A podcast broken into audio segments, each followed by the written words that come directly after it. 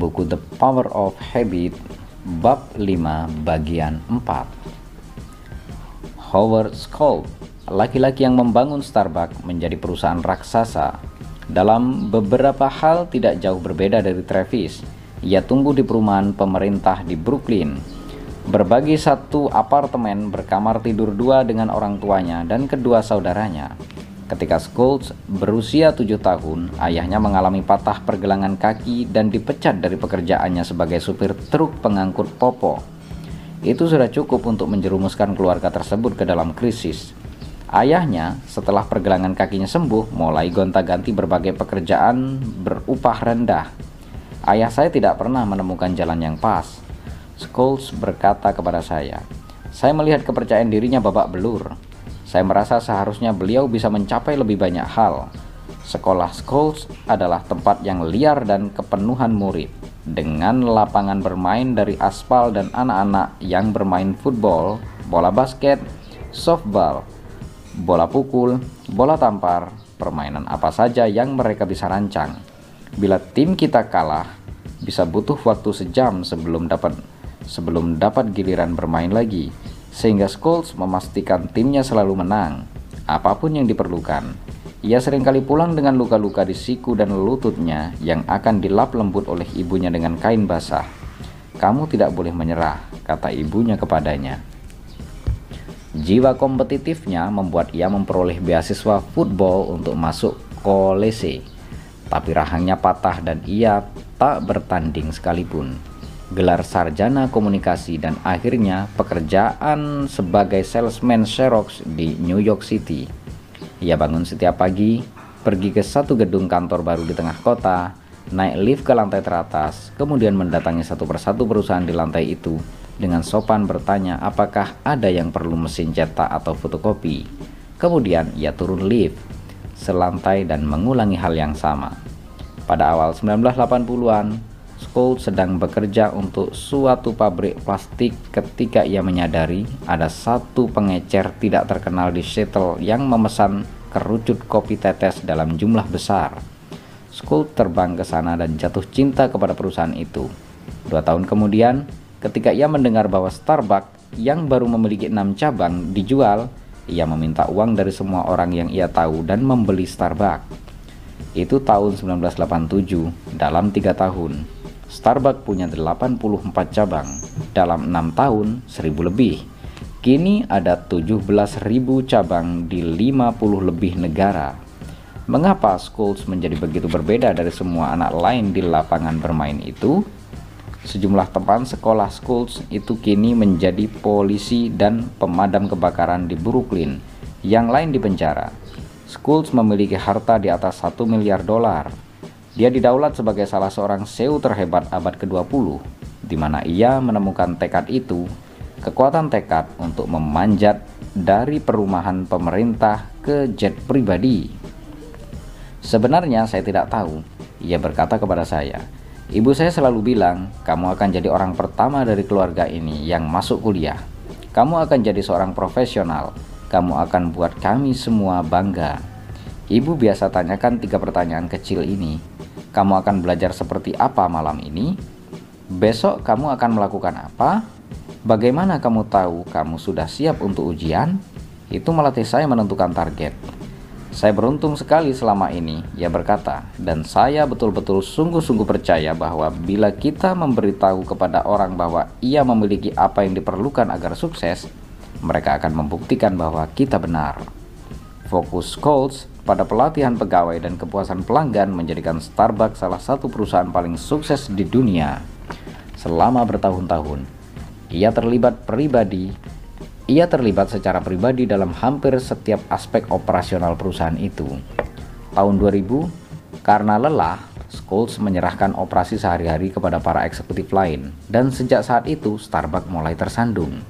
Dalam beberapa tahun, banyak pelanggan yang mengeluhkan soal kualitas minuman dan layanan pelanggan. Para eksekutif yang berfokus pada ekspansi yang tergesa-gesa kerap kali mengabaikan keluhan. Para pegawai menjadi tidak bahagia. Berbagai survei mengindikasikan bahwa orang-orang mulai menyamakan Starbucks dengan kopi tak enak dan senyuman kosong. Maka Schultz kembali memegang jabatan eksekutif kepala pada 2008. Salah satu prioritasnya adalah merestrukturisasi program pelatihan perusahaan untuk memperbarui fokusnya pada berbagai masalah, termasuk memperkukuh kekuatan tekad dan kepercayaan diri para pegawai atau partner dalam peristilahan Starbucks. Kita harus mulai memperoleh kepercayaan para pelanggan dan partner lagi, School memberitahu saya. Pada kira-kira waktu yang sama, muncul gelombang penelitian baru yang memandang sains kekuatan tekad dalam cara yang sedikit berbeda. Para peneliti menyadari bahwa sebagian orang seperti Travis mampu menciptakan kebiasaan kekuatan tekad dengan relatif mudah, tapi yang lain terseok-seok, tak peduli seberapa banyak pelatihan dan dukungan yang mereka terima. Apa yang menyebabkan perbedaan itu? Mark Muraven, yang ketika itu merupakan profesor di University of Albany, merancang percobaan baru. Ia menempatkan sejumlah mahasiswa S1 dalam ruangan di mana terdapat sepiring kue yang masih hangat dan meminta mereka mengabaikan jajanan itu. Separuh peserta diperlakukan dengan baik. Tolong jangan makan kuenya. Tidak apa-apa kan? Ucap sang peneliti. Ia kemudian membahas tujuan percobaan itu menjelaskan bahwa percobaan tersebut dimaksud untuk mengukur kemampuan mereka menahan godaan. Ia berterima kasih kepada mereka karena telah menyumbangkan waktu. Bila Anda punya saran atau pemikiran untuk memperbaiki percobaan ini, harap beritahu saya. Kami ingin Anda membantu kami menjadikan pengalaman ini sebaik mungkin. Separuh peserta lain tidak diperlakukan dengan ramah seperti itu. Mereka sekedar diberi perintah, anda tidak boleh memakan kue itu, kata si peneliti kepada mereka. Ia tidak menjelaskan tujuan percobaan, memuji mereka, ataupun menunjukkan minat terhadap umpan balik mereka. Ia memberitahu mereka untuk mengikuti instruksi. Kita mulai sekarang, ia berkata. Mahasiswa dari kedua kelompok harus mengabaikan kue-kue hangat itu selama 5 menit setelah si peneliti meninggalkan ruangan. Tidak ada yang menyerah terhadap godaan. Kemudian si peneliti kembali. Ia menanyai setiap murid untuk mengamati layar komputer. Komputer tersebut diprogram untuk menampilkan kelebat untuk menampilkan kelebat angka di layar satu persatu masing-masing selama 500 mili detik. Para peserta diminta menekan tombol spasi setiap kali mereka melihat angka 6 diikuti oleh angka 4. Ini menjadi cara standar untuk mengukur kekuatan tekad. Memperhatikan urutan membosankan angka-angka yang berkelebat membutuhkan fokus yang serupa dengan menggarap teka-teki yang mustahil. Para murid yang diperlakukan dengan baik mendapatkan hasil bagus dalam uji komputer. Setiap kali angka 6 berkelebat diikuti angka 4, mereka menekan tombol spasi. Mereka mampu mempertahankan fokus selama 12 menit. Meskipun mengabaikan kue, mereka masih punya sisa kekuatan tekad. Sebaliknya, murid-murid yang telah diperlakukan dengan kasar memperoleh hasil jelek. Mereka terus-menerus lupa menekan tombol spasi.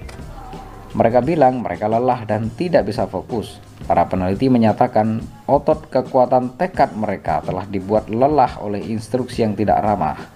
Sewaktu Muraven mulai mengeksplorasi mengapa murid-murid yang diperlakukan dengan ramah memiliki lebih banyak kekuatan tekad, ia menemukan bahwa perbedaan pentingnya adalah rasa kendali yang mereka miliki atas pengalaman mereka. Kami menemukan ini berulang-ulang. Muraven bertutur kepada saya.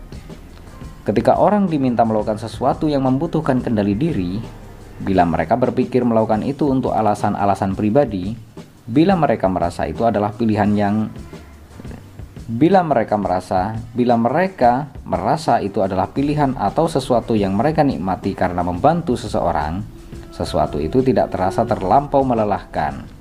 Bila mereka merasa mereka tidak punya otonomi, bila mereka hanya menuruti perintah, otot-otot kekuatan tekad jauh lebih cepat menjadi lelah.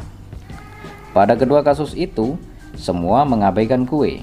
Namun ketika para mahasiswa diperlakukan seperti batu, bukan seperti manusia, kekuatan tekad mereka lebih terkuras. Bagi perusahaan dan organisasi, wawasan ini berdampak besar sekali. Sekedar memberikan suatu perasaan sebagai pelaku kepada pegawai-pegawai bahwa mereka memegang kendali, bahwa mereka memiliki wewenang sungguhan untuk mengambil keputusan dapat secara radikal meningkatkan energi dan fokus yang mereka curahkan ke pekerjaan.